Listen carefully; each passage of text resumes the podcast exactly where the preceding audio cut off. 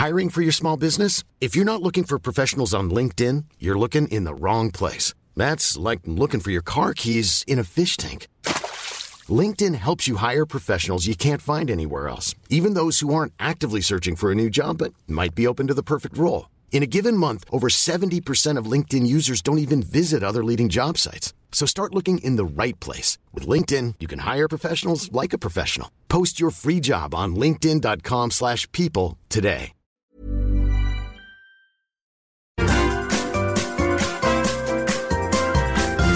You are listening to the Mother of All Talk Shows podcast with George Galloway.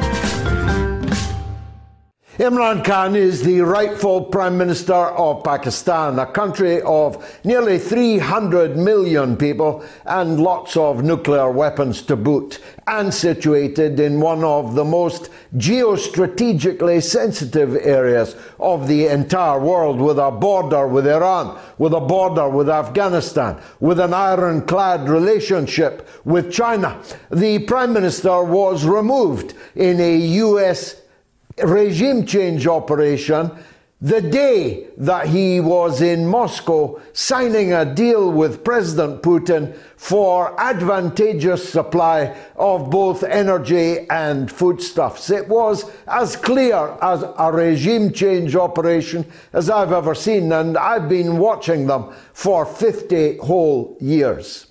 Imran Khan is a friend of mine, but I'm not his party man. I never supported the PTI. And in an election, if I was a Pakistani, in the past at least, he would not have got my vote. But because I recognize when the US long arm of regime change operations is at work, I immediately swung behind the rightful and legitimate Prime Minister.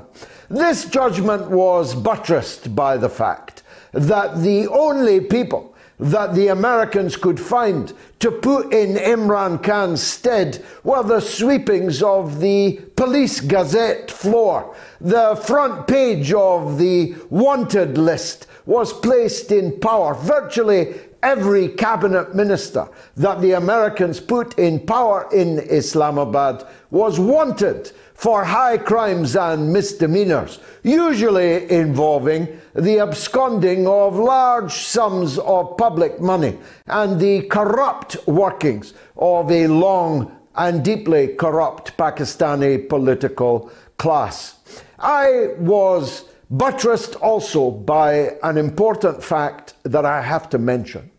My conclusion that this was an American operation and that the new government of Pakistan was entirely legitimate was buttressed by the absolute silence from my former friends. You see, although I was never close to Imran Khan, I was for more than 30 years at the side of the slain martyr Prime Minister Benazir Bhutto. Indeed, I campaigned to save the life of her father, the martyr Zulfikar Ali Bhutto. I cradled the baby Bilawal Bhutto, now the foreign minister in the American government in Islamabad. In my arms as a baby, I carried him around as a toddler. I was one of his mother's closest friends. None of them, none of them have been in touch with me to complain or to explain why I was wrong about my conclusion. A voluble, eloquent statement that I was right because they at least have shown me the respect of knowing that they couldn't pull the wool over my eyes. If they thought they could, they'd have been on the phone saying, You've got this completely wrong. But my phone has been silent. And of course, people ask me, one comrade of mine asked me today, well, why would the Americans want this regime change operation? The answer is this. They want Pakistan to be a reliable base for them, as it was throughout the United the 1980s in their attempt to destabilize and, if possible, regime change Kabul and Afghanistan. They want to use Pakistan as a tool to help destabilize Russia's near abroad in Central Asia and, if possible, they want to break that ironclad relationship between Pakistan and China. That's why they need a pliant government in Islamabad, and they did not regard Imran Khan, given his dalliance with Moscow, as being pliant enough.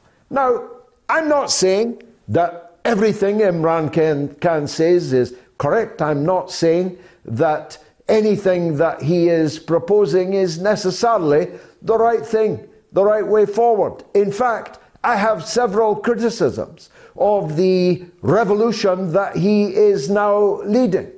The principal one is this. In the words of the French revolutionary Saint Just, he who half makes a revolution is digging his own grave. And if Imran Khan thinks that he can rouse tens of millions of the poorest Pakistanis, of the Pakistani masses, for the revolutionary overthrow of a stooge regime and then go back to business as usual, operating the same discredited institutions that they keep talking about in Pakistan and preserving the corrupt class relationships that exist in Pakistan, then he is digging his own grave. Either the enemy will kill him before he gets there, or the masses will turn on him in their disillusionment. Having roused them, having brought them onto the streets in unprecedented numbers, Imran Khan will have to deliver something to the poor masses of Pakistan.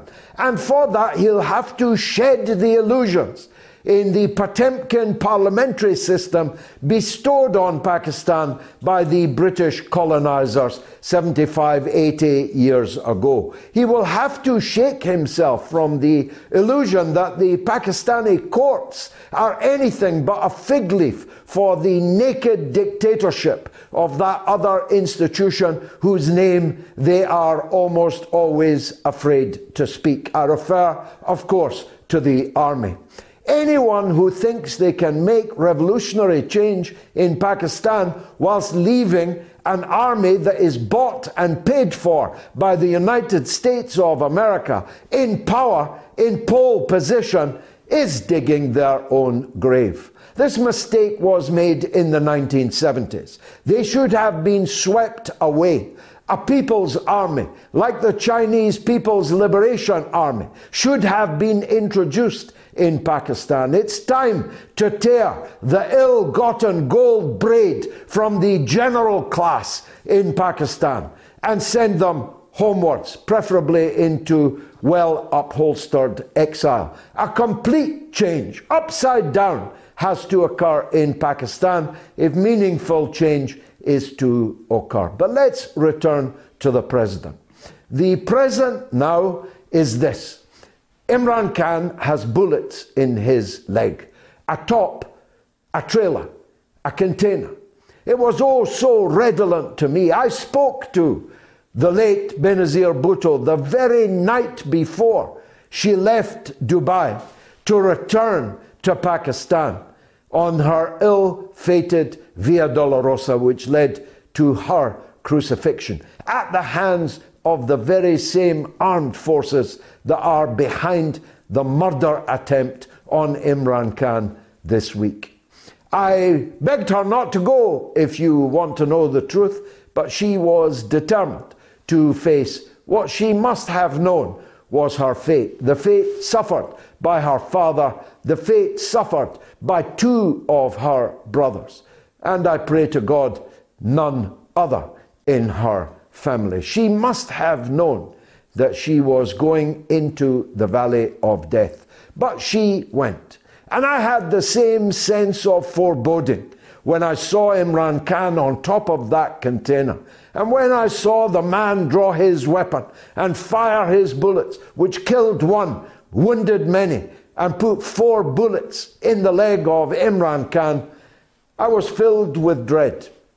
Although the slow crucifixion of Imran Khan is not completed yet. Although the Pharisees in this picture are the local hirelings that the US has put in power. The Romans in this picture are in Washington, D.C. The responsibility for the attempt to murder Imran Khan lies in Washington, D.C. I'll take your calls on these matters. Of course, I realize that what I'm saying is contentious. I realize that it's not over yet, that Imran Khan's long march continues. I realize that this may not be the last attempt on his life. But I caution him thus if he is watching. Don't be dishonest with the people. Don't pretend to them that there's any easy walk to freedom. The thousands that besieged the army headquarters in Rawalpindi in the last couple of days will have to become millions. These generals will have to know that if they fire upon the people, that the people will tear them limb from limb.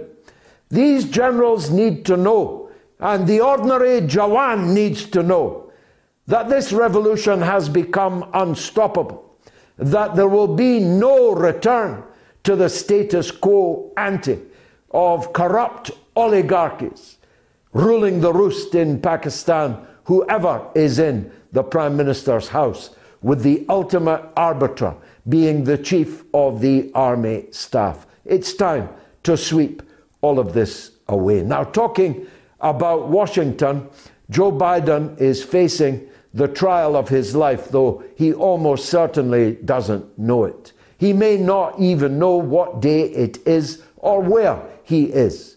But on Tuesday, the people of the United States of America seem poised to deliver a verdict which is thoroughly deserved on the so called Democratic so called party and the administration of Joe Biden and Kamala Harris.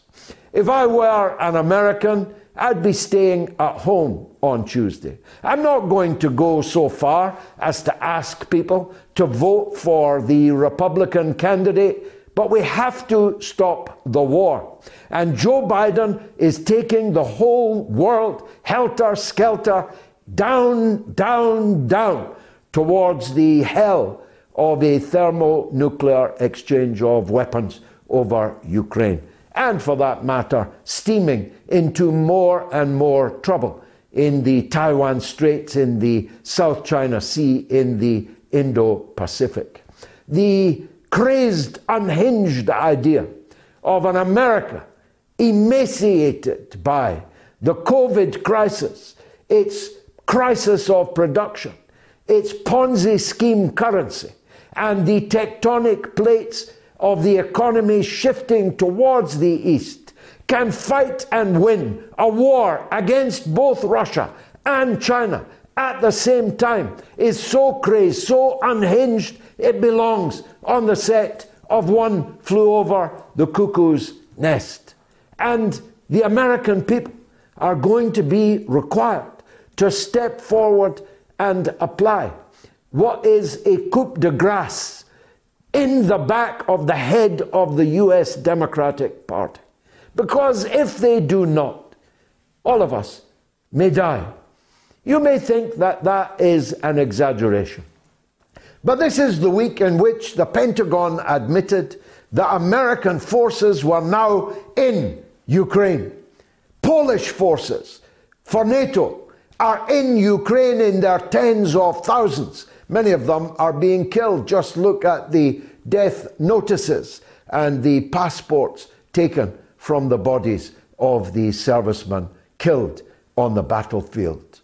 NATO, Poland, and now the United States are inside the war zone.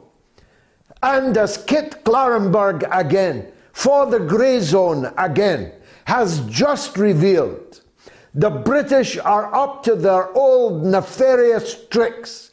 Perfidious Albion is at work again in the Crimea, setting up what they call a partisan army to fight the Russians behind the lines, to fight against the civil administration in the Crimea which represents well over 95% of the people there who are, of course, Russian people.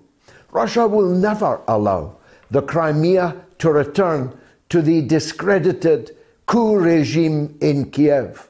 The idea that it will is a wild fantasy, the kind of wild fantasy that encouraged the charge of the Light Brigade in the Crimea 150 or more years ago.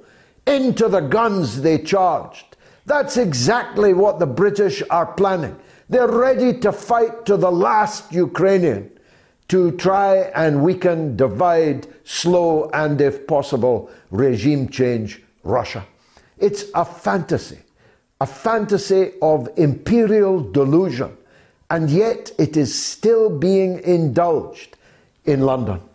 Russia now knows that it was the British that blew up the Nord Stream pipeline. Russia now knows that it was the British that led the attack on the demilitarized grain corridor in Sebastopol. Russia now knows that it was the British that attacked the civilian infrastructure of the Kerch Bridge. The British now make no attempt to hide the fact that they have de facto declared war on Russia. So far, it has been a war in only one direction. But that may well be about to change. And who could complain if it did? If Russia were now to retaliate against the British aggression against Russian people, Russian infrastructure, German infrastructure, European Union infrastructure, who could complain? Well, the answer, of course, will be everyone will complain. They will cry foul, but cry they will.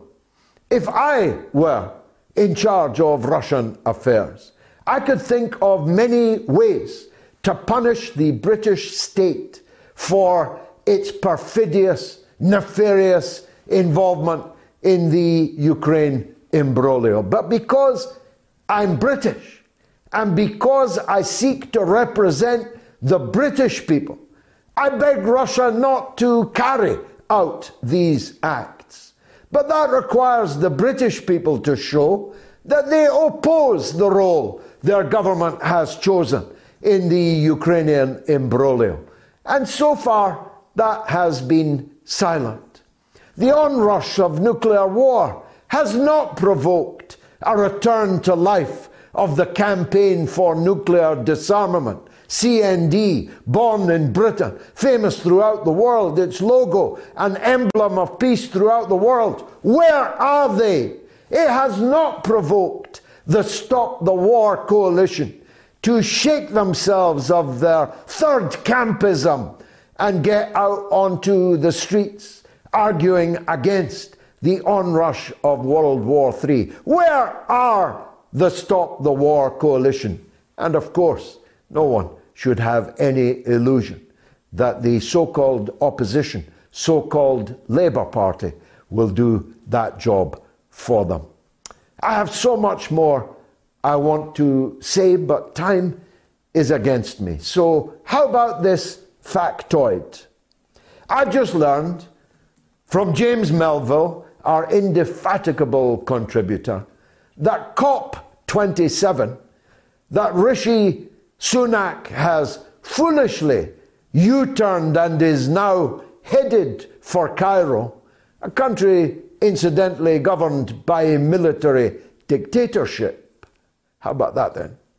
Is on his way to COP27, which is sponsored by Coca Cola, a conference sponsored by the company responsible for 120 billion plastic bottles which foul the environment and the seas across the world is sponsoring COP27. You couldn't make it up. Unfortunately, you have no need to because it is entirely true. Will Elon Musk save Twitter And I've got to tell you, Mr. Musk, it is a close run thing. On uh, my Twitter feed, it's yes 56%, no 44%.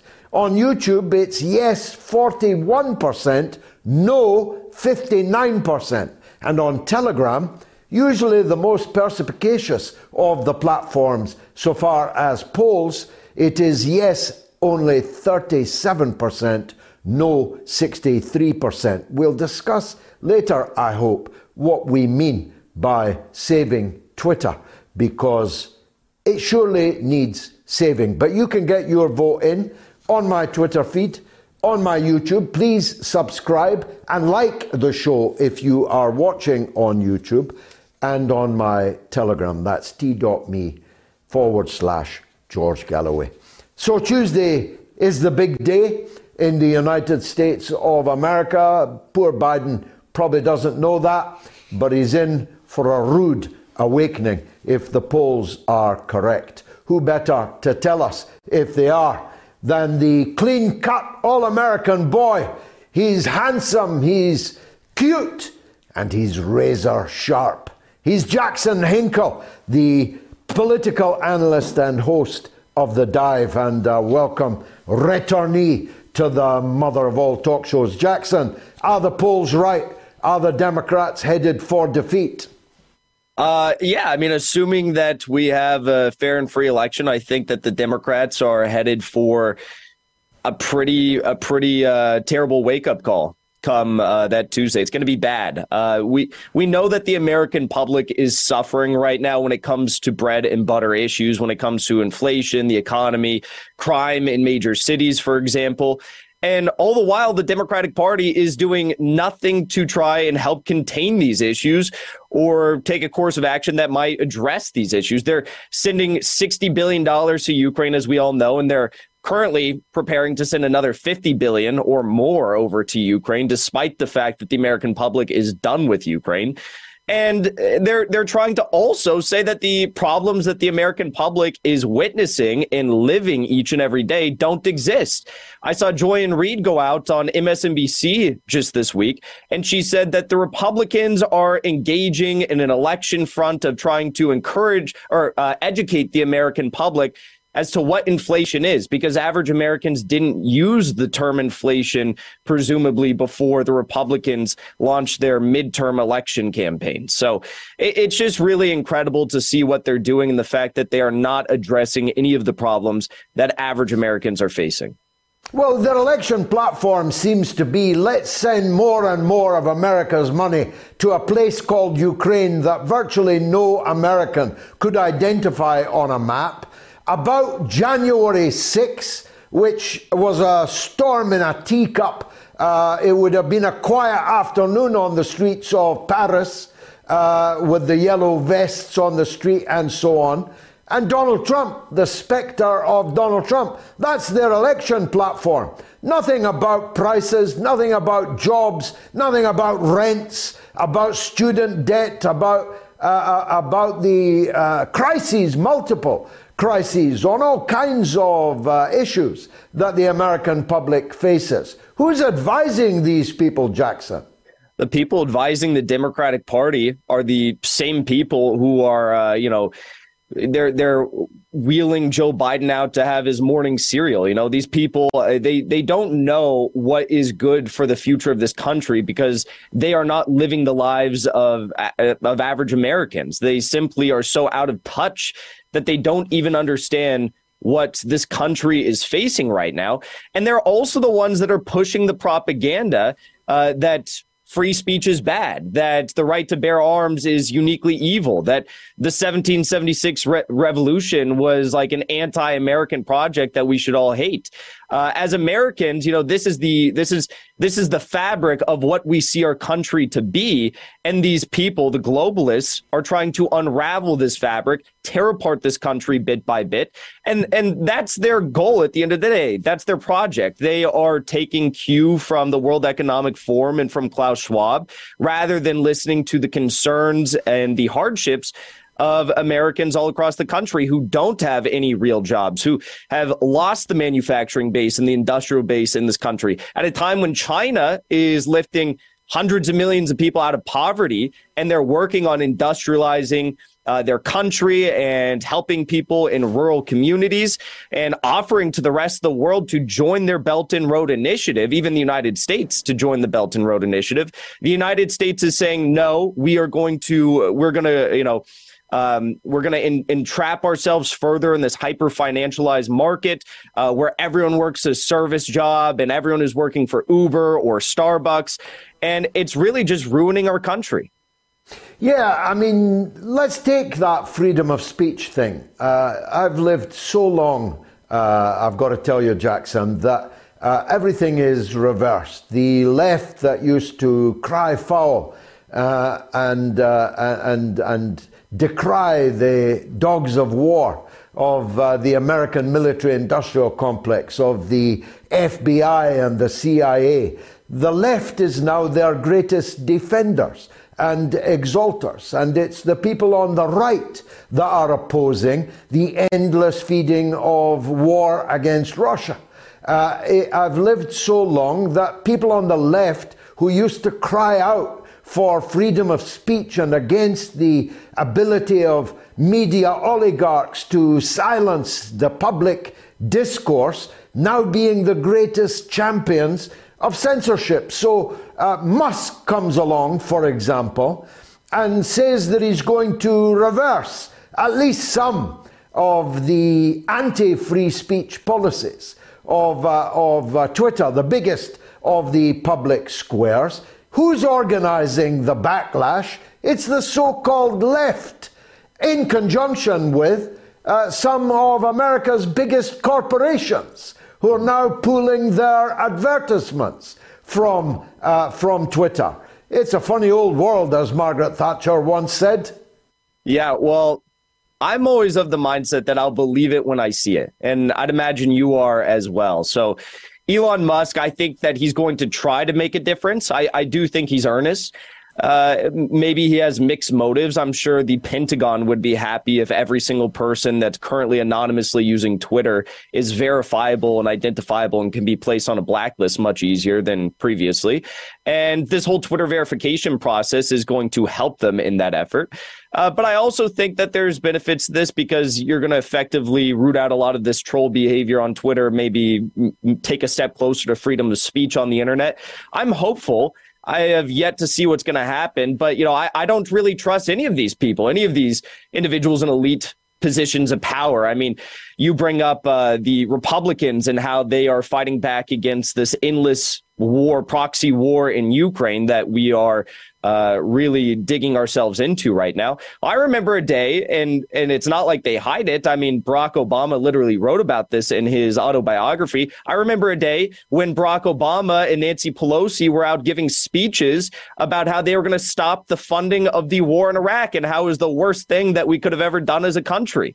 So, as with anything, with these people who are in positions of power, I'll believe it when I see it. I'm not hopeful for you know, Kevin McCarthy to actually stay true to his word about stopping funding for Ukraine. And I and I, I don't know what's going to happen with Elon Musk, but uh, wishing for the best. Yeah, I mean, uh, I was going to turn to the Republicans. Uh, I'm not a Trump supporter, and neither are you. Uh, neither are most people, I suspect, who are regular viewers of this show.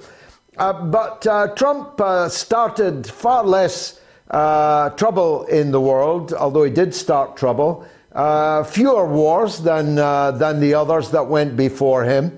And he is actually the only one of the top line political actors in the United States who is actually talking any sense about the war in Ukraine. How does Tuesday and its aftermath look for him, do you think? I think it's looking really good for him moving forward. And I saw some reports that he's planning to potentially announce his uh, bid for presidency very soon. I saw some reports indicating maybe around November 14th, but we have yet to see what he's going to do.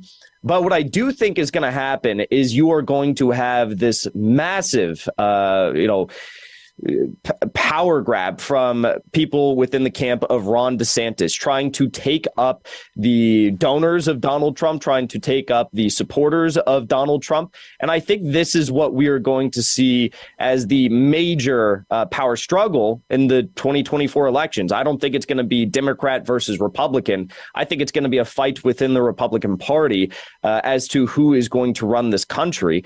And yeah, like I like you said, uh, I'm not a Trump fan. I support the MAGA base, and I think that they're great, and I think that uh, they have good instincts, and I hope that they don't side with uh, Ron DeSantis because, in my view, Ron DeSantis is the greatest evil that our country faces. I mean, he is a neoconservative to his core when it comes to these foreign policy issues, and he's trying to win over Trump supporters by being populist or traditional on uh, domestic issues. But at the end of the day, we're headed towards World War III with either Russia or China or both. We are moving into this multipolar world uh, increasingly, and we just saw this with China, with Xi Jinping and Olaf Scholz this week. The world is being sectioned off into these blocks yet again. Uh, and we need a leader who is going to be the least likely of all to take us further down that path of world war. Ron DeSantis is going to take us down that path. Trump, could he? Yes. But is he less likely than Ron DeSantis? I think so. And I think that's why there's so many people in the Republican Party and in the Democratic Party that are very worried about him right now. Uh, finally, and I'm grateful for your time, Jackson. Uh, uh, once upon a time, the Democratic Party was always rotten, as far as I'm concerned. Uh, I grew up under Democratic wars uh, being fought across the world, but there was always a section of the Democratic Party that you could look to and admire. I'm thinking of the Kennedys, I'm thinking of some others who were always, if you like, there was an anti war rump in the Democratic Party. There was a pro trade union rump in the Democratic Party. There was a, a pro people section of the Democratic Party. They were always the minority, but they always existed. People like uh, McCarthy and Kennedy and so on. Now it seems an undifferentiated mass of rottenness. I can't tell you how much I despise the Democratic Party. Am I going too far? No, you're not going too far. It's a it's a very accurate observation you make. And you're especially right when you bring up the likes of the Kennedys. I mean, there you have a family who, um, you know, during John F. Kennedy and, and Robert Kennedy, these individuals were maybe not necessarily anti-war, but they valued they valued détente, they valued diplomatic relations, they valued uh, trying to strive for peace. And they were up against very, very powerful actors like the Dulles brothers, for example. Um, it seems as though today the power structure within the party has been in, entirely swamped by the ideology of Dulles brothers type figures. You know, uh, individuals that are beholden to the intelligence community, beholden to the State Department. Even today, we look at uh, the State Department versus the Pentagon because I feel like there is a little bit of a um, power dyna- dynamic between these two entities. And the Pentagon is more aligned with the Republican Party of today. The State Department is more aligned with the Democratic Party of today. The Pentagon, we're getting voices out of like uh, Colonel Douglas Macgregor who are calling for peace between Russia and Ukraine, not calling for war with China. Um, we don't have any voices in the Democratic Party that value detente. And it's a very unique point in history. No other generation of American leaders would have been as pro war, uh, regardless of the outcome, as we're seeing today from the likes of Joe Biden, William Burns, Victoria Nuland, uh, Antony Blinken, so on and so forth. And it's why I'm very worried about the future uh, of my country. Well, we had the squad, but they turned into the bomb squad. I like that. That's true. It's true. I mean, and and now you see there. I'm I'm sure you've seen the videos of uh, average Americans going out and confronting the squad at their rallies, at their speeches, uh, at campaign events. You know, people from their own districts that are taking off work to go and confront them and say, "Why are you funding World War III? Why are you taking us one step closer towards nuclear annihilation. And they have nothing to say because if they were to answer honestly, they would have to tell the public that this is just what Nancy Pelosi wants. This is just what our Democratic donors want. And I can't go against them because they are not willing to challenge power. Uh, it's it's so sad because I like I'm sure many uh, believed that individuals like AOC were maybe going to provide a, a new path in the Democratic Party, an anti-war path, a peace economy, if you will, because that's what they campaigned on. But now they've just become rank tools of the establishment. Jackson Hinkle, as always, great wisdom in one so young. Thank you for joining us on the mother of all talk shows. That's Jackson Hinkle, the host of The Dive. Do check out his work and follow him on social media. Millions of people have lost weight with personalized plans from Noom, like Evan, who can't stand salads and still lost 50 pounds. Salads, generally, for most people, are the easy button, right? For me, that wasn't an option. I never really was a salad guy. That's just not who I am. But Noom worked for me. Get your personalized plan today at Noom.com. Real Noom user compensated to provide their story. In four weeks, the typical Noom user can expect to lose one to two pounds per week. Individual results may vary. Burrow's furniture is built for the way you live. From ensuring easy assembly and disassembly to honoring highly requested new colors for their award-winning seating, they always have their customers in mind. Their modular seating is made out of durable materials to last and grow with you. And with Burrow, you always get fast, free shipping. Get up to 60% off during Burrow's Memorial Day sale at burrow.com slash ACAST. That's burrow.com slash ACAST. burrow.com slash ACAST. Let's go to the phone lines. First to Wales, where Richard is in Newton. Go ahead, Richard.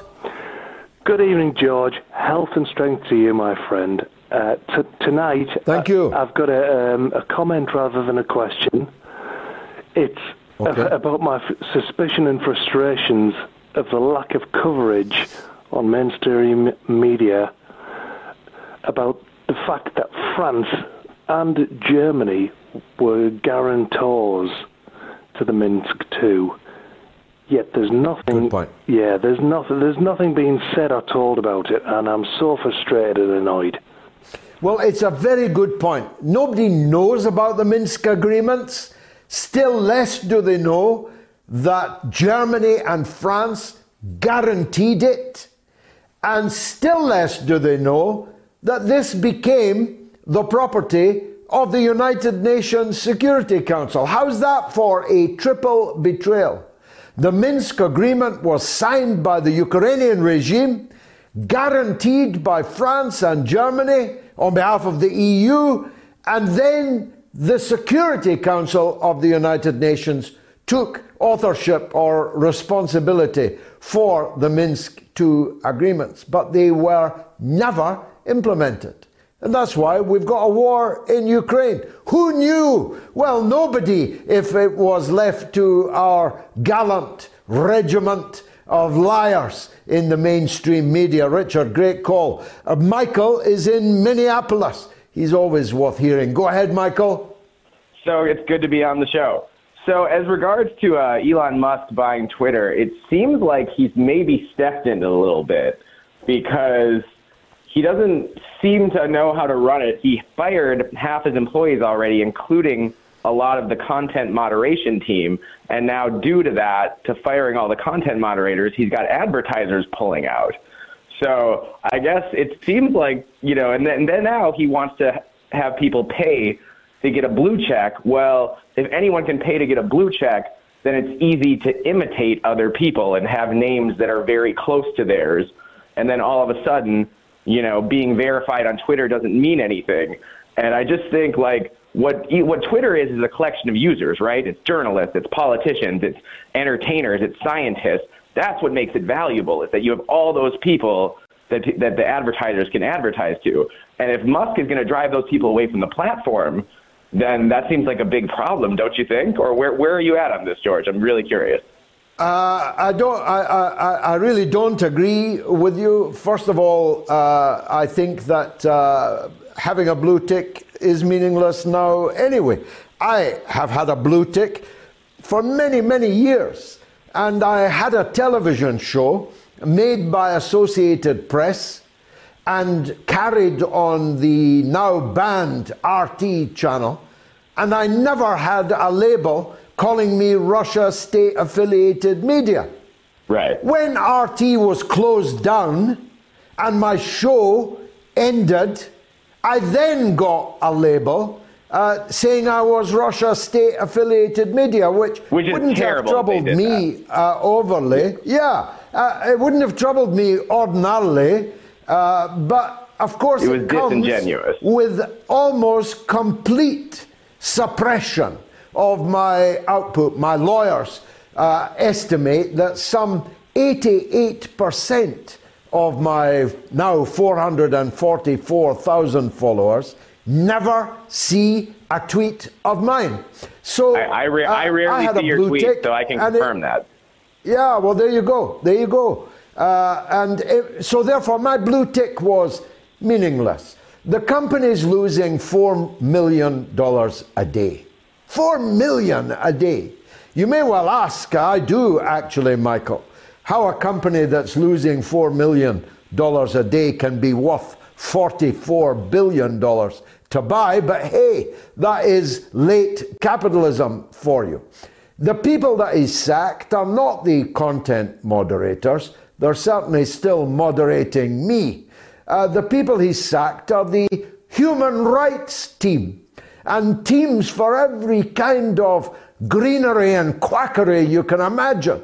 That, why did Twitter have them in the first place? And the answer is that Twitter became the property of the liberal classes. It became the property of the chatterati, the commentariat, uh, the, the liberals who regard anyone one step to the right of them as fascist and who regard anyone who doesn't swallow whole the latest thing, whether it's global warming or COVID 19 or the Ukraine story or whatever, as beyond the pale and people who should be silenced. So, um, as far as I'm concerned, he hasn't sacked enough of them. There's still too many man buns and man bags and skinny jeans and sneakers in the Twitter headquarters. Go, Elon, get rid of the rest of them too. Angela is in Luton on Imran Khan. Go ahead, Angela. Hi, George. How are you doing? Um, good show. Great show tonight, Good. actually. Um, so Thank it's you. interesting what you were saying about Imran Khan. Um, I feel quite strongly that this um, soft coup that was planned, um, as, as Imran Khan called it, the imported government that was brought in, that was the plan. That is it. Bring in an imported government. And I don't think there was an afterthought about Imran Khan, the fact that he wouldn't go away quietly, the fact that he would stand and fight for his country, and there wasn't a contingency for that. So these whole last six months have caught them off guard. Now, you rightly say he's been calling for free and fair election, which would be probably the first time in history of Pakistan for a free and fair election without any corruption. But despite the corruption, the by-elections that have happened in their own backyard in Punjab, he has swept the floor clean, completely swept them clean. So now there's, a, there's even more of a reluctance to call an election date. It's not going to happen until next year. You're coming into winter now. Um, and I used to think at the time, listening to you talk about it, that you know, this, this coup happened in April. How is Imran Khan going to keep the momentum up of people? Actually, it's the opposite. There's a complete exhaustion because there's no politics like Pakistani politics. There's events happening every day, be it assassination attempts, um, video leaks coming out, um, you know, people being killed. Uh, you obviously know about Arshad Sharif, um, the, the journalist who was martyred in Kenya. Um, so I think it'll be interesting to see what happens hereafter. If and when he wins the election, he's got the experience of being in a hung parliament in a coalition. He insists on coming back only if he gets a two-third majority, so he can call the shots, and he wants to be able to be above the establishment to the degree that he can make decisions for the country. Complete change um, for Pakistan. Uh, I don't know what your thoughts are on that. Is it feasible given the stronghold of Well, the uh, I, military? I, I, I, really think that is brilliantly analysed, brilliantly observed. This can end only in one of two ways either in the martyrdom of Imran Khan, and that's a problem for uh, not just him and those that love him, uh, but it's a problem for the country because there's not two Imran Khans. Uh, when Benazir was uh, killed, uh, there were other family members. There was a clan. Uh, and, uh, and the Bhutto family has gone on and on, and the son is now the foreign minister. But Imran Khan is not in that position. There's no second in command, so far as I can see, in uh, his party. Certainly no one with his charisma, his reach amongst the people. That makes him uniquely vulnerable to assassination, of course. Uh, it can only end in his martyrdom or his victory. Uh, it is literally victory or death for Imran Khan. Now, my money would be on his victory. My money would be on somebody in the armed forces, perhaps further down from the chief of army staff level, uh, who, um, with a group of officers, says enough is enough. There will be nothing left in Pakistan if this uh, current situation is allowed to develop. Uh, either Khan will be killed and will be blamed, or Khan will come to power at the top of a revolutionary wave which will sweep all of us away. Uh, and so some Nasserite army officers, uh, junior officers type group might well uh, step forward and, uh, and take the reins.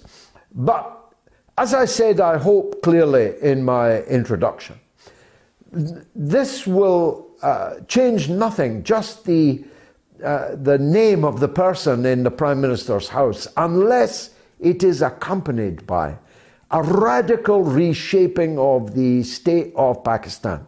You don't need a puppet uh, Potemkin parliament. You need a powerful president. You need a president who uh, commands the armed forces, not the other way around.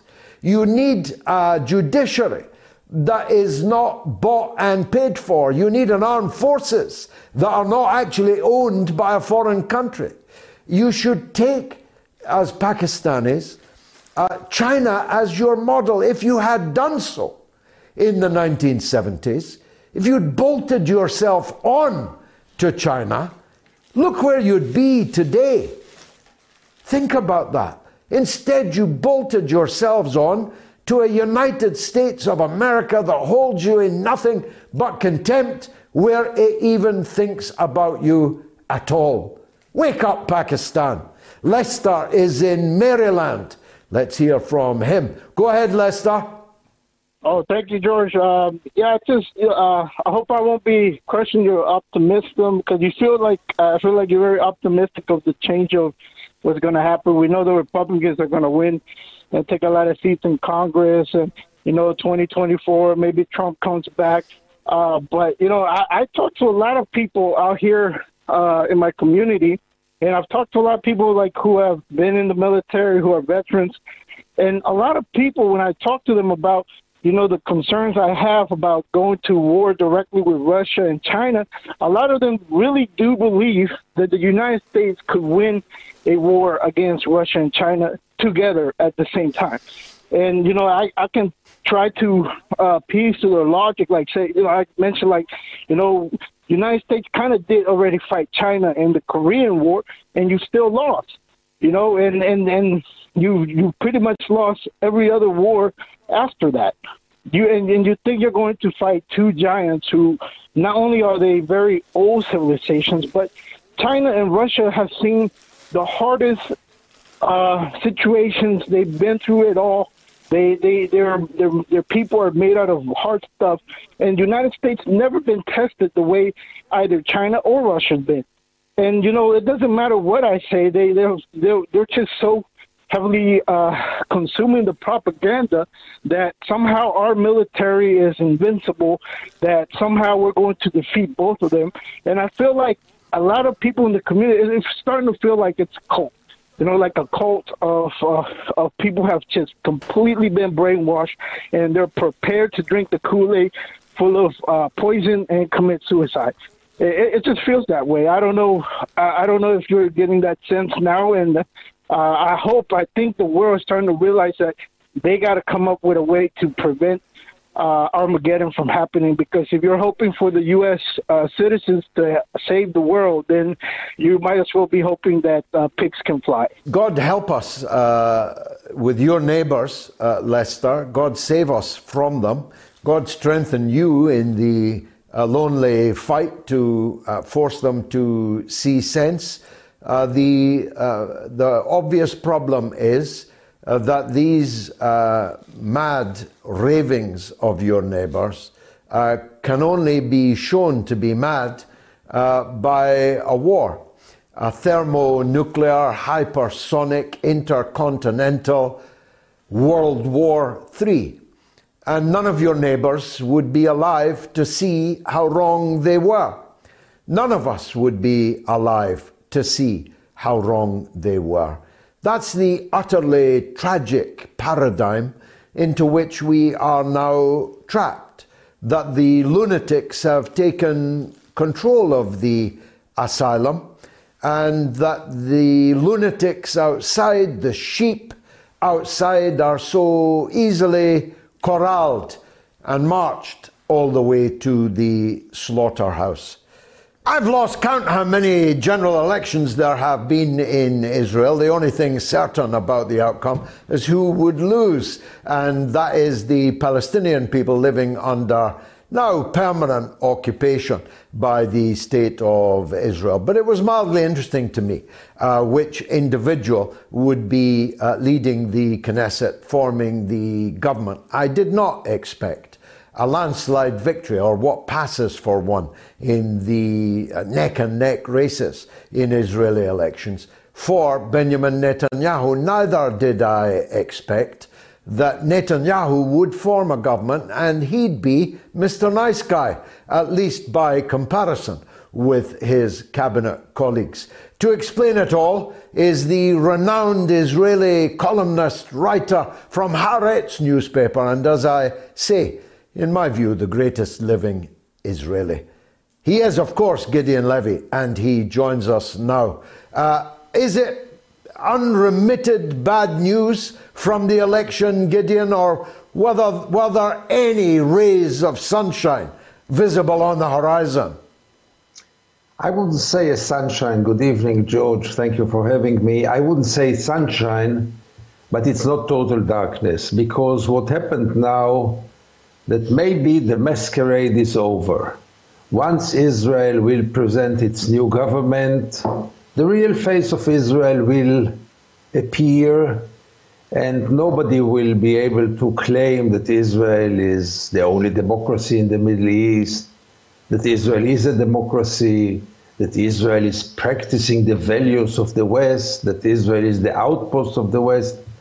I think that. Uh, the, the results of those elections are not as tragic as some of my friends see them because they had torn all the masks. And here we are, and that's the real face of Israel.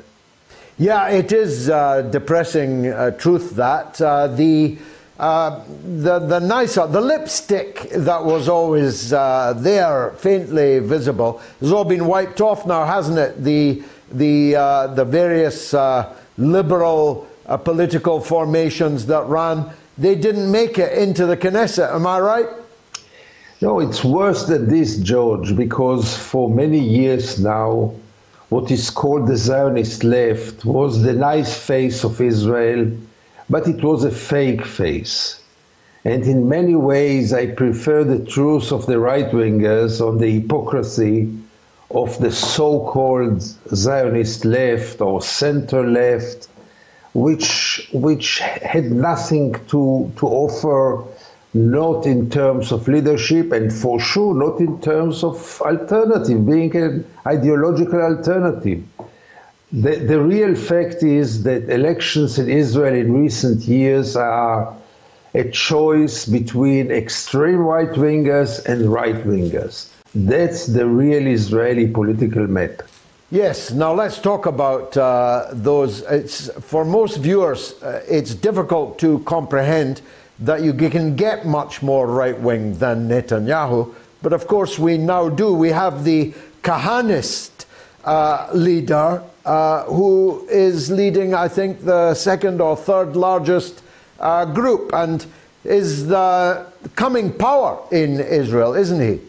Yeah, uh, Itamar Ben Gvir is his name, and he became the, the black horse of those elections.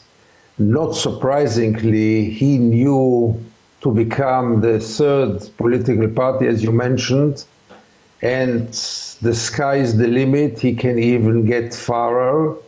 We are dealing with a party that in any European country today would be considered as a neo Nazi party, not less than this. But in Israel, it became a very legitimate party. It will be part of the government. The media is quite supportive, or at least not banning them and it's totally legitimized to have a neo-Nazi party partner in the Israeli government. I would think that this is unheard of. 20 years ago, it would not be possible, but now it's possible.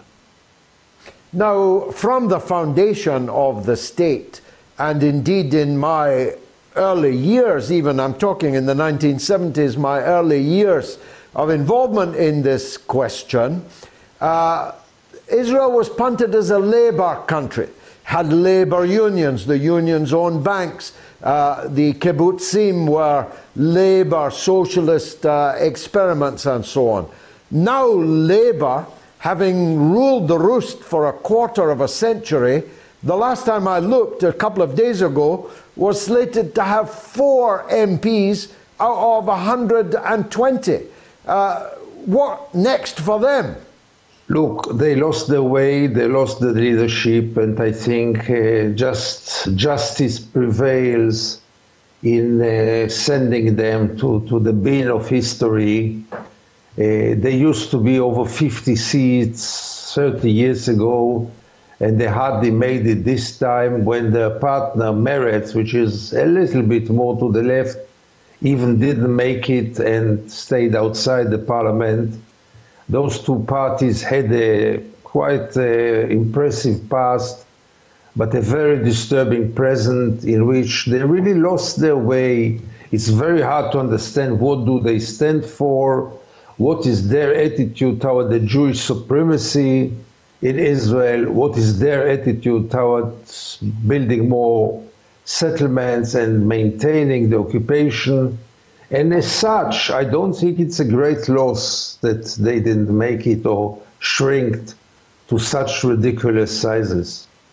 So they've been PASOKed uh, effectively. Uh, they will now disappear, right. uh, which, of course, uh, as recently as, uh, as Rabin and, and, and so on was unthinkable. It is a remarkable tectonic shift in Israeli politics where Netanyahu will be the moderate, uh, neo Nazi parties, as you described them, uh, will be in the cabinet. That's going to be tricky for all these social democrats uh, around the world who have, for a variety of reasons, had to pledge their unending allegiance uh, to uh, the state of Israel? Or is it? Will they just adjust, in your view?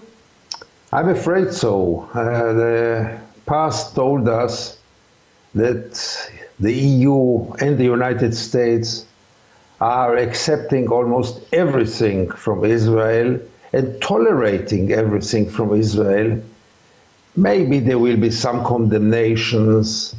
President Biden didn't call yet Benjamin Netanyahu to, to wish him good luck. But I think this is just rhetorics. By the end of the day, they will accept any Israeli government. They will support any Israeli government. They will finance any Israeli government. And they will arm any Israeli government, at least for the short future.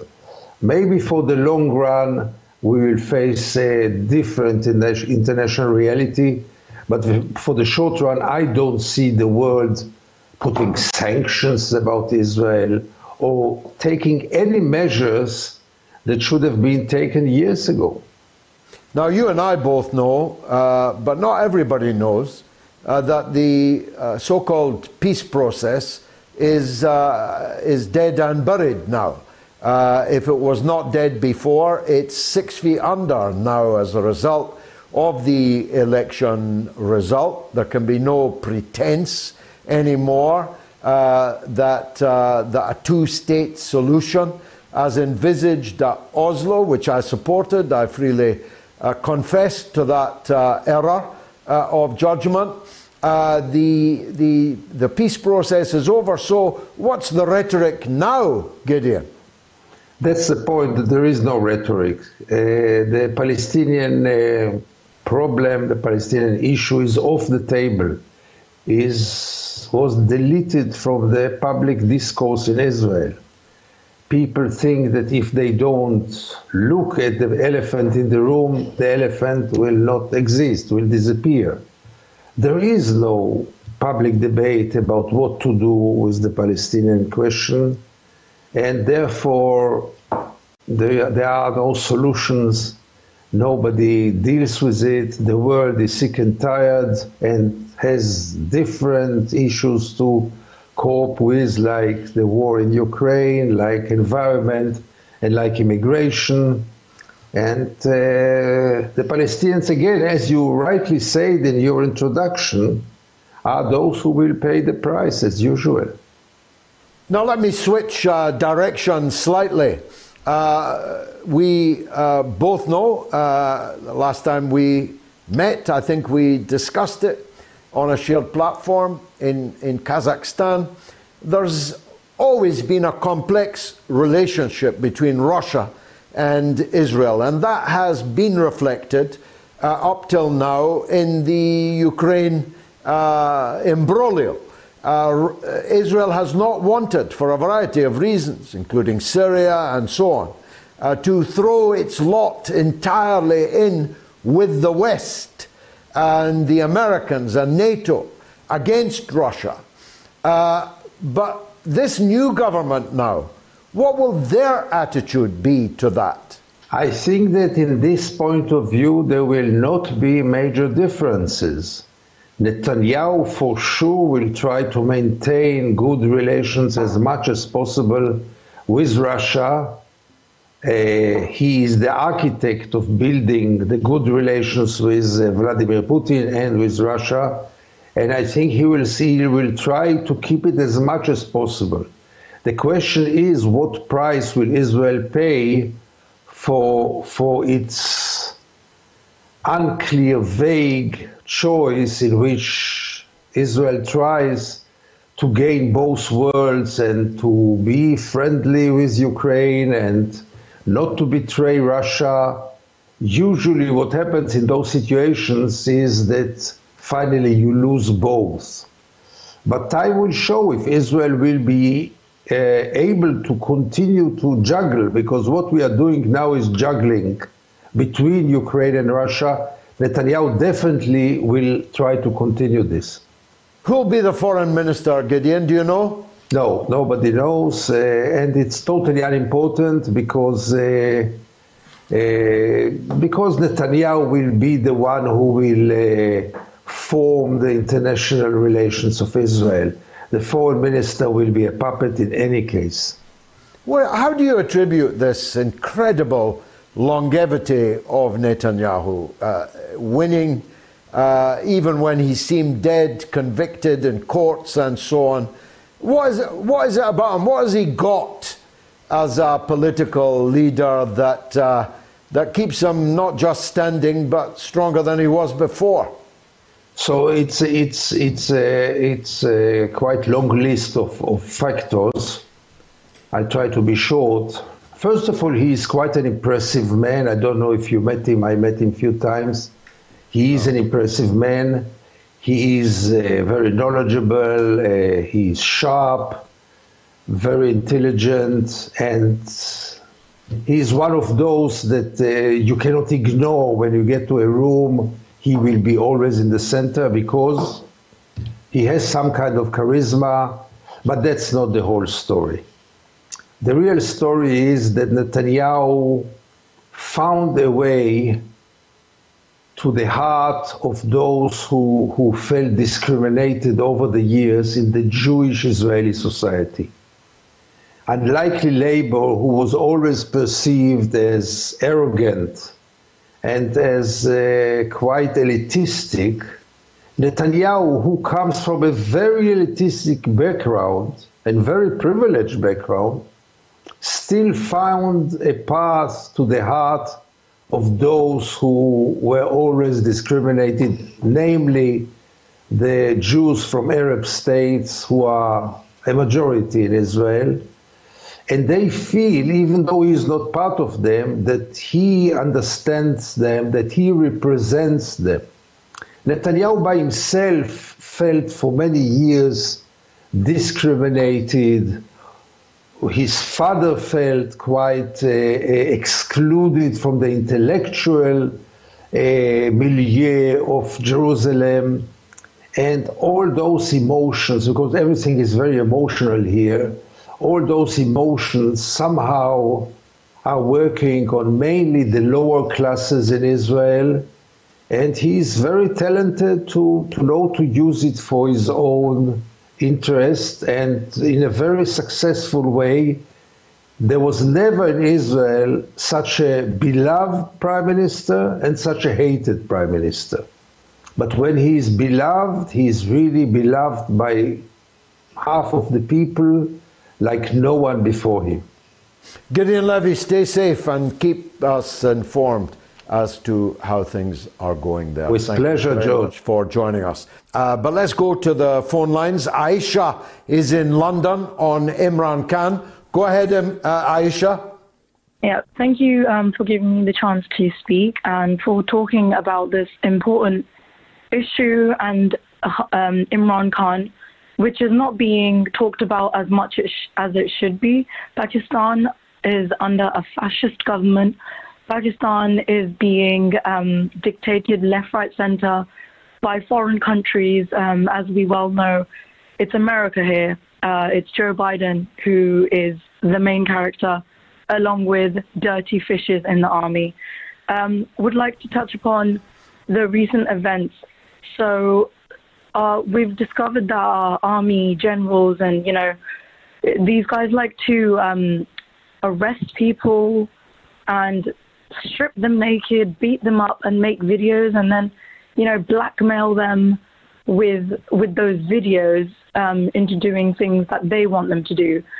And this is what's been happening. A Senate of Pakistan has been getting threats and videos of him and his wife, private videos, being sent to him. What is this? He is a he's an old man, and this is what's happening. And this is being done by the army that Pakistan thought was, you know, the protectors of our country, the protectors of the people, the voices of the people. But now this army, these dirty fishes of the army, General Faisal, with along with a few others, are making the whole country dirty, and they want to strip the people and entertain themselves with this. They are facing the military tanks at the people. This is the state of Pakistan right now.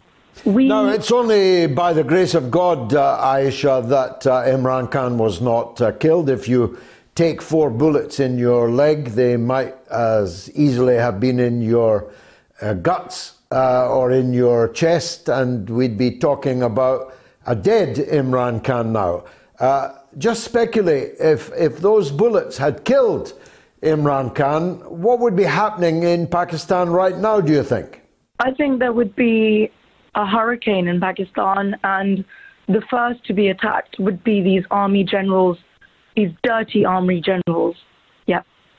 Because these are the main characters, these are the main characters of the regime change. Without these lot, this couldn't have happened. And we all know well who did this Chief of Army Staff. Yes, I, I, agree with you entirely. Unfortunately, not many Pakistanis have yet reached that conclusion, or, or maybe you think they have finally this week. The thing is, it's there's a lot of fear. There's a lot of fear in the people, which Imran Khan is trying to, you know, break down.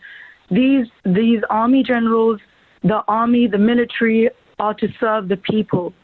They are answerable to the people. We have all rights to question them, and they have their duty to answer us. We pay taxes, the people of Pakistan pay taxes, and these lot are not doing their job. In fact, we are getting threatened if we say anything about the army. They will take us under custody, they will arrest us, they will strip us naked, they will beat us up, they'll get us killed, as Arshad Sharif has been killed because he was exposing these people because he was questioning. It's now become a crime to question. Pakistan is meant to be a free, free country. It was made on the name of freedom, where people can say what they want, believe what they want, preach what they want. And now what's been done is the voices are being silenced. And if they can't, if they can't do anything, they will kill you. And this is what they're trying to do with Imran Khan because he's the uh, he's a one man army. He's a one man show. That man is brave. That man well, is our hero. Best call of the night, uh, or many a night, Aisha in London. Thank you very much. Lance is in Canada. Uh, he wants to fight with me about Joe Biden. Come and have a go, Lance, if you think you're hard enough.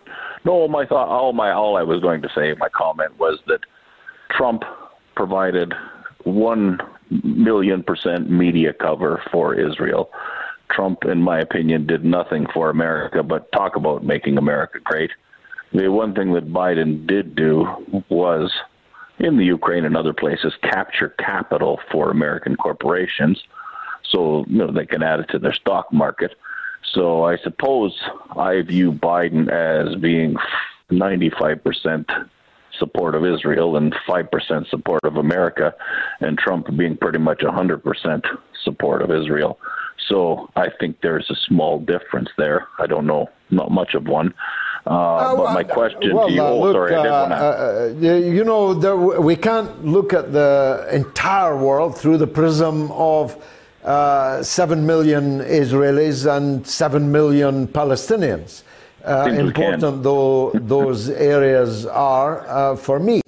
and maybe for you, but they are not in the big scheme of things all that there is. The, the reality is, it's Biden that's dragged us to the verge of World War III, not Trump. If I'm still on, that's correct. Okay, we've got, we've, yeah, you are, and we've got agreement. I like to end in agreement, well, Lance. Thanks, Lance. Let's go to Virginia and talk with Saad. Go ahead, Saad.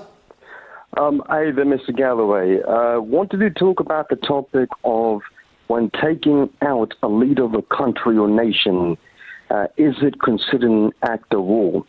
Well, from the beginning of time, since ancient history, when leaders of a nation have been taken out by foreign powers, it's always been an act of war. For example, the World War One that was triggered by the assassination of Archduke Ferdinand, the Prince. And I was actually talking to somebody, uh, you know, about a year ago or two years ago, and I asked him this question. I said, you know, in American law, if the president of the United States is assassinated or taken out by a foreign entity or power, it's considered an act of war. And they said yes. And, I, and then I said, what about the inverse of it? If the leader of another country is taken out by the CIA or so, is it considered an act of war?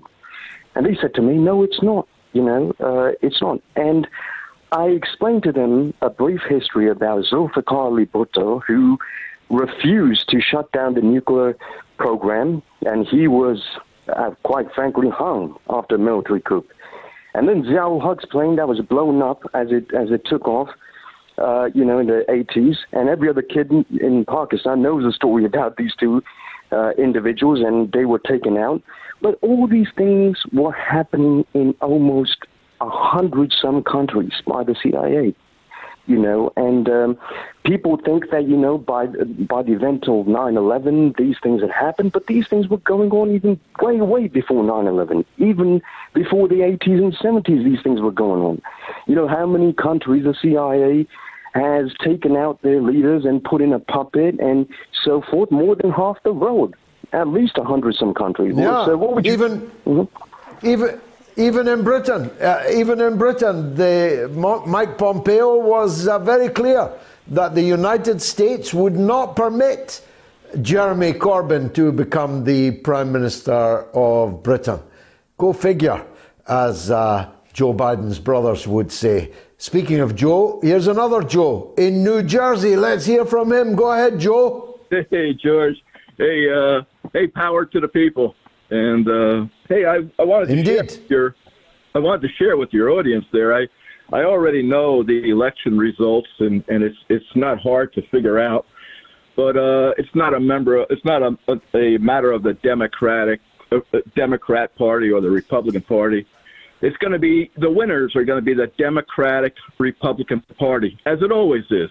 It's always the same party, the Democratic Republican Party, and they've won every presidency since 1853. The the last United States president who was not a member of the Democratic Republican Party, that was founded by John John Adams and and James Madison, has been uh, a member of either. Hey, I wanted to bring up a second point, George, on elections. And on this whole uh, Nazi NATO thing, this whole one world order, this rules based order of authoritarian rule, which, in my opinion, is the reincarnation of Adolf Hitler's goals, dreams, and aspirations of a one world order of authoritarian rule, uh, a one world order, a rules based order that nobody got to vote for. That's my question, George. When did the world's people, when did when was there an election that was held all around the world and elected NATO or the United States uh, to rule the world? When was when was that a choice for humanity? I'll leave it to you for the rest. Well, as President Francis Urquhart used to say, uh, sotto voce uh, to uh, just off camera, democracy, it's so overrated. Uh, the idea that uh, anyone uh, voted for uh, the head of the central bank, the head of the IMF, the head of the World Bank, the head of NATO, uh, the people who rule the European Union. Uh, the fact that uh, you can only vote for one cheek of the same backside uh, in almost every Western country, in the United States, one of two uh, of the parties that have spent a billion dollars, a billion dollars on the election, and that no difference, discernible difference anyway, will be noticeable in the outcome. If that's democracy, you can keep it. Uh, so far as I am concerned, you can change the name of the party, but you can't change the policy. And the policy is the dictatorship of the prevailing orthodoxy. And that prevailing orthodoxy is neoliberal economics at home and imperialism abroad. If that's democracy, as far as I'm concerned, you can keep it. Mike is in South Carolina on the U.S. elections. Go ahead, Mike. Hey, George. Uh, good to talk to you again. I'll congratulate you again on the success of your show. Uh, I don't watch Jackson Hinkle, don't listen to him, but uh, from the little bit of time I spent hearing him on your show, I'm certain that he's a Republican hack. He uh, uh, he, he starts his, his show by giving Actually, a shout he's out. a communist, you know. Mike. I'm sorry, what was that? actually, he's actually he's a communist. well, well, uh, he he supports the Republican Party and the MAGA base, which he said he did, and he also gave a shout out to them at the Uh, beginning of yeah. his. Of his he, listen, listen, George. He I gave think a shout out to them was at the beginning. Yeah, I'll let you Sure. back in. I'll let you back in, Mike. But okay. you mustn't slander people by calling them Republican hacks. And when I tell you they're actually communists, just brush that aside as if that was nothing. Now, when he saluted the MAGA base, perhaps he was saluting the working class of America, which overwhelmingly backed Donald Trump in both presidential elections, as the demographic polling shows. The fact that you don't want to see that, Mike, uh, may be more your problem than his. Go on. The floor is yours. Okay, George. The the fact is, uh, Trump lost both elections in the popularity vote. So there's nothing there's nothing you know that was popular about him. But but when uh, uh, uh Jackson was talking, uh, you know, about this, uh, he actually gave he gave a wave to the to the MAGA base, saying if the elections are fair and free. Well, you know, he's just, you know, further solidifying these people's idea that, that the elections were not why, free. and, and they were why, Mike, uh, well, Mike, uh, are you are you really saying, Mike, that there's never cheating in American elections? Are you really saying that? Well, George, I'm saying that the elections that, uh, under which Trump lost were free and fair. It, it was it was legitimated by well, the court. Well, that's because you in, pick and choose. That's because, well, so was George Bush's election. Did George Bush cheat Al Gore out of the American presidency? I know that you think he did. That that's the problem. You see, you're in favor of in, some cheating and against. Uh, yeah, well, you're in favor of calling some elections cheats and other elections not. Am I right? No, as you should well know, the election of George W. Bush came down to only nine votes, and those nine votes were on the Supreme Court, and that's why he was the president, and that's why you paid the price of coming oh, coming over here for your finest hour to to testify before Congress because of the George Bush crime family. Yes, quite, and we both know that he stole the election. So if Bush could steal an election, why couldn't Biden steal an election? Because, well, first of all, Biden didn't have the resources put in place that, that Bush had with his brother in Florida when, when that state came up to be the you know the deciding vote in the election, and they stopped the voting. They stopped the voting in Florida. But the truth is, Bush Mike, lost you're squirming now. Mike, Mike, you're no, Mike, you're squirming now. No election in the United States should be automatically regarded as free and fair. You know that. Why are you now pretending otherwise?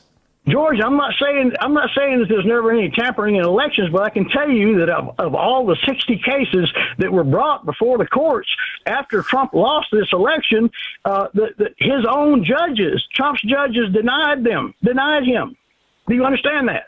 All right, we've got we yeah, of course, we've got that you hate Trump, and we've got that you hate Jackson, whom you never listened to uh, except when he's on my show, and you thought he was a Republican hack, but in fact he's a communist. We've got that. What do you think is going to happen on Tuesday, Mike? Okay, first of all, you don't know what's going to happen on Tuesday because uh, all of the early voting that's taken place before the election, it, it, won't be counted until late Tuesday or Wednesday. So we're standing by waiting to see what's going to happen. And I can't tell you what's going to happen because I don't know. And I do live in the South where uh, most of this controversy is about a lot of the candidates that are running. But, uh, uh, you know, the, the, the whole truth of it is we won't know until all the votes are counted. Just like just like we didn't. Yeah, if you got a prediction, Trump ran for president, we won't know give me, until all give, the votes yeah, are counted. Give me a prediction. Give. I know uh, we don't know. Uh, give me a give me a prediction. I predict to you that uh, that uh, the Republicans will take some of the seats in the House and possibly even one or two in the Senate, but it's going to be a lot closer. It's not going to be a red wave like people think it's going to be. Yeah, yeah, we'll see how right or wrong you were. And on line one is Simon in London. Go ahead, Simon. Hello, George. Hope you're well. There's been uh, recently there's been a lot of huge amount of blatant hypocrisy regarding the banning of Iran at the World Cup due to their alleged treatment of women, while some, some elements of the political and footballing world have also called for Iran to be replaced by, you guessed it, Ukraine, because Iran have allegedly provided drones to Russia um, before the current war began. Yet all the blood on the Saudi regime, including the blood of the thousands of Yemenis and that, got killed in the recent war with the Yemen. And and the blood of Jamal Khashoggi, who their crown prince ordered to be murdered in the most brutal and abhorrent ways, uh, forgotten and swept under the table. Now, do they do the Anglosphere genuinely believe that the world is sold on the idea that Iran should be banned from the World Cup, or are they afraid that in this World Cup, two thirds of the Anglosphere countries are likely to get utterly humiliated by Iran in two weeks' time? Remember that Iran are a great counter the great counter-attacking team. Some terrific players like Azmoun and Taremi, but also, as you as you as a Manchester United man know, they have a tactical genius in the mind of Carlos Queiroz. And as a rule, I myself have to support the underdog team, and in this case, I'll have to be rooting for the Iran. And I I won't be able to contain my uh, my uh, my happiness as soon as Iran score when I'm working watching this game in front of work colleagues. You know. Well, that's the second best call of the night, Simon. And as a Scotsman, I'm hoping that Iran does really well in the group stages of the World Cup. And what's more, I think that they will. Hats off to Carlos Queiroz and his uh, his uh, team, which I think uh, will not be banned, despite the efforts of the so-called Iranian opposition to have their own country banned from the World Cup. Thanks for the call. Uh, G is on the line in Leeds about Israel. Go ahead, G. Uh, I've been watching uh, this crisis with Israel and Palestine since the second Intifada, in 1983, and quickly you can see the brutality of the Israelis upon the Palestinians on the Intifada. So I supported the Palestinians since the second Intifada in 1983 now, the two-state solutions is always going to be uh, how do you how do you call it? Us or them situation, because uh, Israelis will never accept the Palestinians. Uh, Palestinians will never accept the Israelis. So you're always going to have this this hard hard ground between both sides. But my, my suggestion, which I put onto, uh, which I suggested to my MP, which he, he ignored, is to totally scrap Israel, which he was sought, uh, totally scrap Palestine, um, because Israel was made by the British, Palestine was uh, made by uh, King Hadrian, the Roman Emperor, Emperor, Emperor. So if you scrap both states, have a new state called the Holy Land, it's always referred as the Holy Land, then both parties can accept that new state and uh, accept each other, whether the Jewish, Christians, or Muslims or any other ethnic groups can we accept a new state. Because people are so entrenched by the old culture traditions, it's easy to say that than to implement it. There's so much uh, bloodshed on each side and so much cultural and national, uh, uh, what I to say, um, uh, sovereignty on each side. It's really hard to do. Please put on the table and put time to, for people to think, thinking that two-state solution will never work. Neither would Israel or Palestine. That would scrap both of them. Have a new state for for everyone. Okay. well, at least you're thinking, uh, G, which is more than most people are, even though your thoughts are somewhat utopian. Uh, thanks for the call, though. Chuck is in New York on the same subject. Go ahead, Chuck. Yes, hi, George. Thanks for everything that you do. Uh, I'm calling regarding the U.S. discussing always that whether Russia's controlling the election, China's controlling the uh, election. The Democrats have used the Russia thing for so many years, but when it comes to Israel, they don't mention that foreign country having huge influence on the U.S. elections, either party, and the millions that are spent by them uh, trying to get people that support Palestine out of office and not into office um, is really disgusting. Uh, no, thanks. Uh, first of all, it's not their money. They, they're not spending any money on the US elections. It's supporters of Israel, no doubt, uh, but it's not Israel itself. Israel takes money from the United States, it doesn't put any of it back in. Uh, the reality is, the American people have only got themselves to blame uh, if they allow themselves to be led by vested interests, whether the Israel lobby, which is overwhelmingly a Christian evangelical lobby, I remind you, uh, half of America's Jews are opposed to Israel's policies and to Netanyahu and his governments in particular. More than half, actually. Uh, it is uh, Christian evangelicals that provide the votes and the money and the backbone for that Israel lobby, or the military lobby, or the Ukrainian uh, lobby, or the anti China lobby, or the anti Russia lobby. It's the American people themselves that have to take the blame and the responsibility for that. Israel doesn't control America any more than any tail ever controls the action of any dog. Israel is the tail of the American dog, and the tail never wags the dog. Uh, Paul is in Sheffield on Pakistan. Go ahead, Paul. Hello, George. Yes, it's Paul. Um, I wanted to compare um, Pakistan um, with Bangladesh. Now, I could kit you out with a complete set of clothes made in Bangladesh and imported into this country. Now, I won't mention, mention which retailers, unless they're going to advertise on your program, of course. um, but, you know, I can't get anything from Pakistan other than mangoes. You can get the yellow mangoes in this country from Pakistan, and that seems to be the totality of their exports. And, you know, I, I think Imran Khan. Well, uh, yeah, um, uh, yeah, I mean, uh, it's a bit unkind. Uh, there, there is a fair bit of manufacturing in uh, in Pakistan. Much of it goes to China. Uh, much of it is based on Chinese capital. Uh, but you're right. Uh, the the sweated labour of Bengali children does produce a lot of clothing for the British market in particular. However, let me say in defense of Pakistan that the Pakistani kitchen is now the national kitchen of the United Kingdom.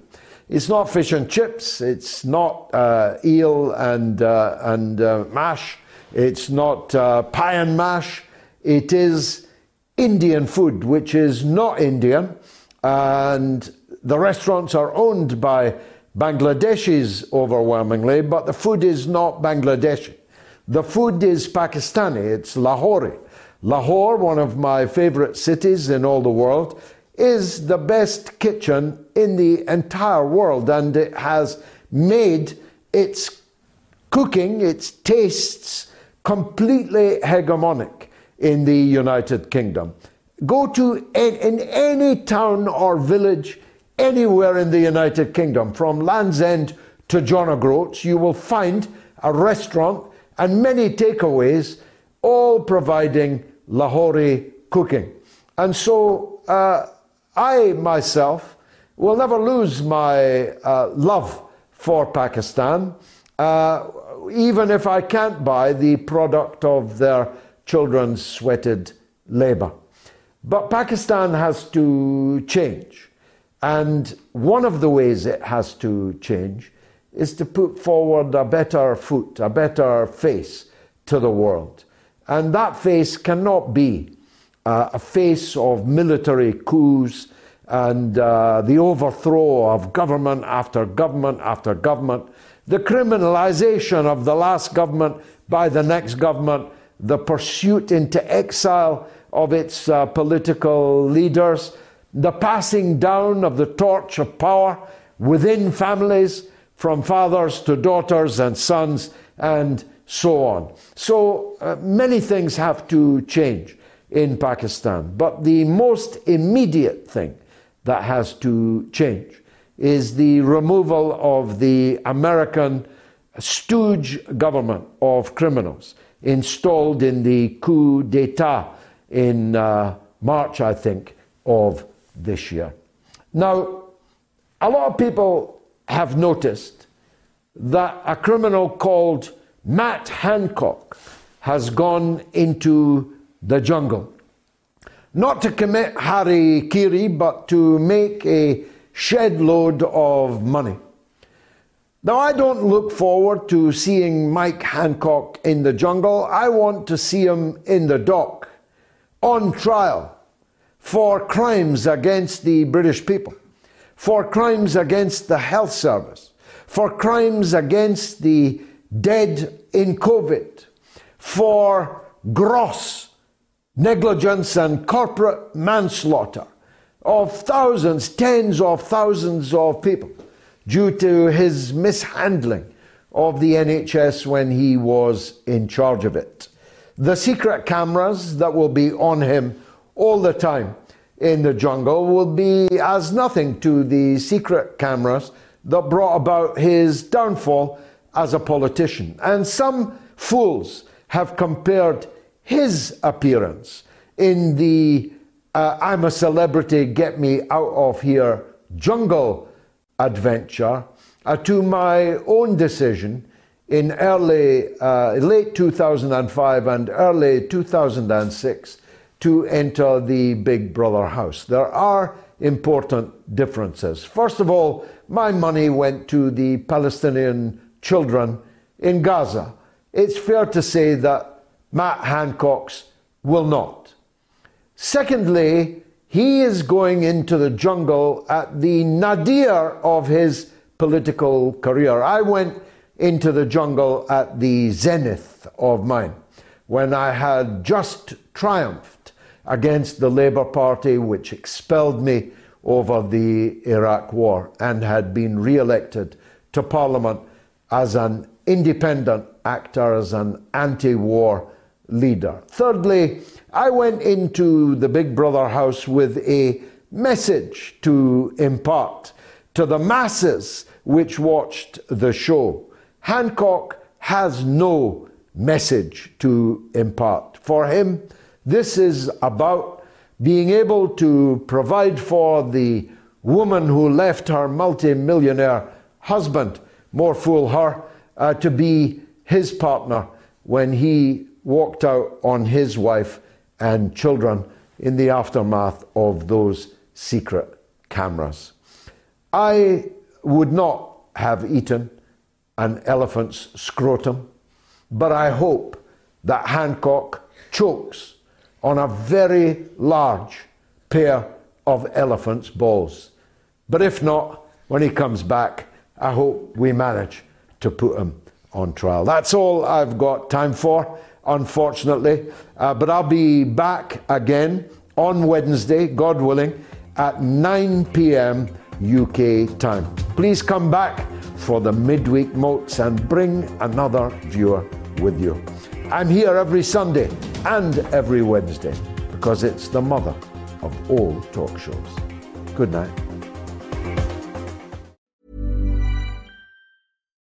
When you make decisions for your company, you look for the no brainers. If you have a lot of mailing to do, stamps.com is the ultimate no brainer. Use the Stamps.com mobile app to mail everything you need to keep your business running with up to 89% off USPS and UPS. Make the same no brainer decision as over 1 million other businesses with Stamps.com. Use code PROGRAM for a special offer. That's Stamps.com code PROGRAM.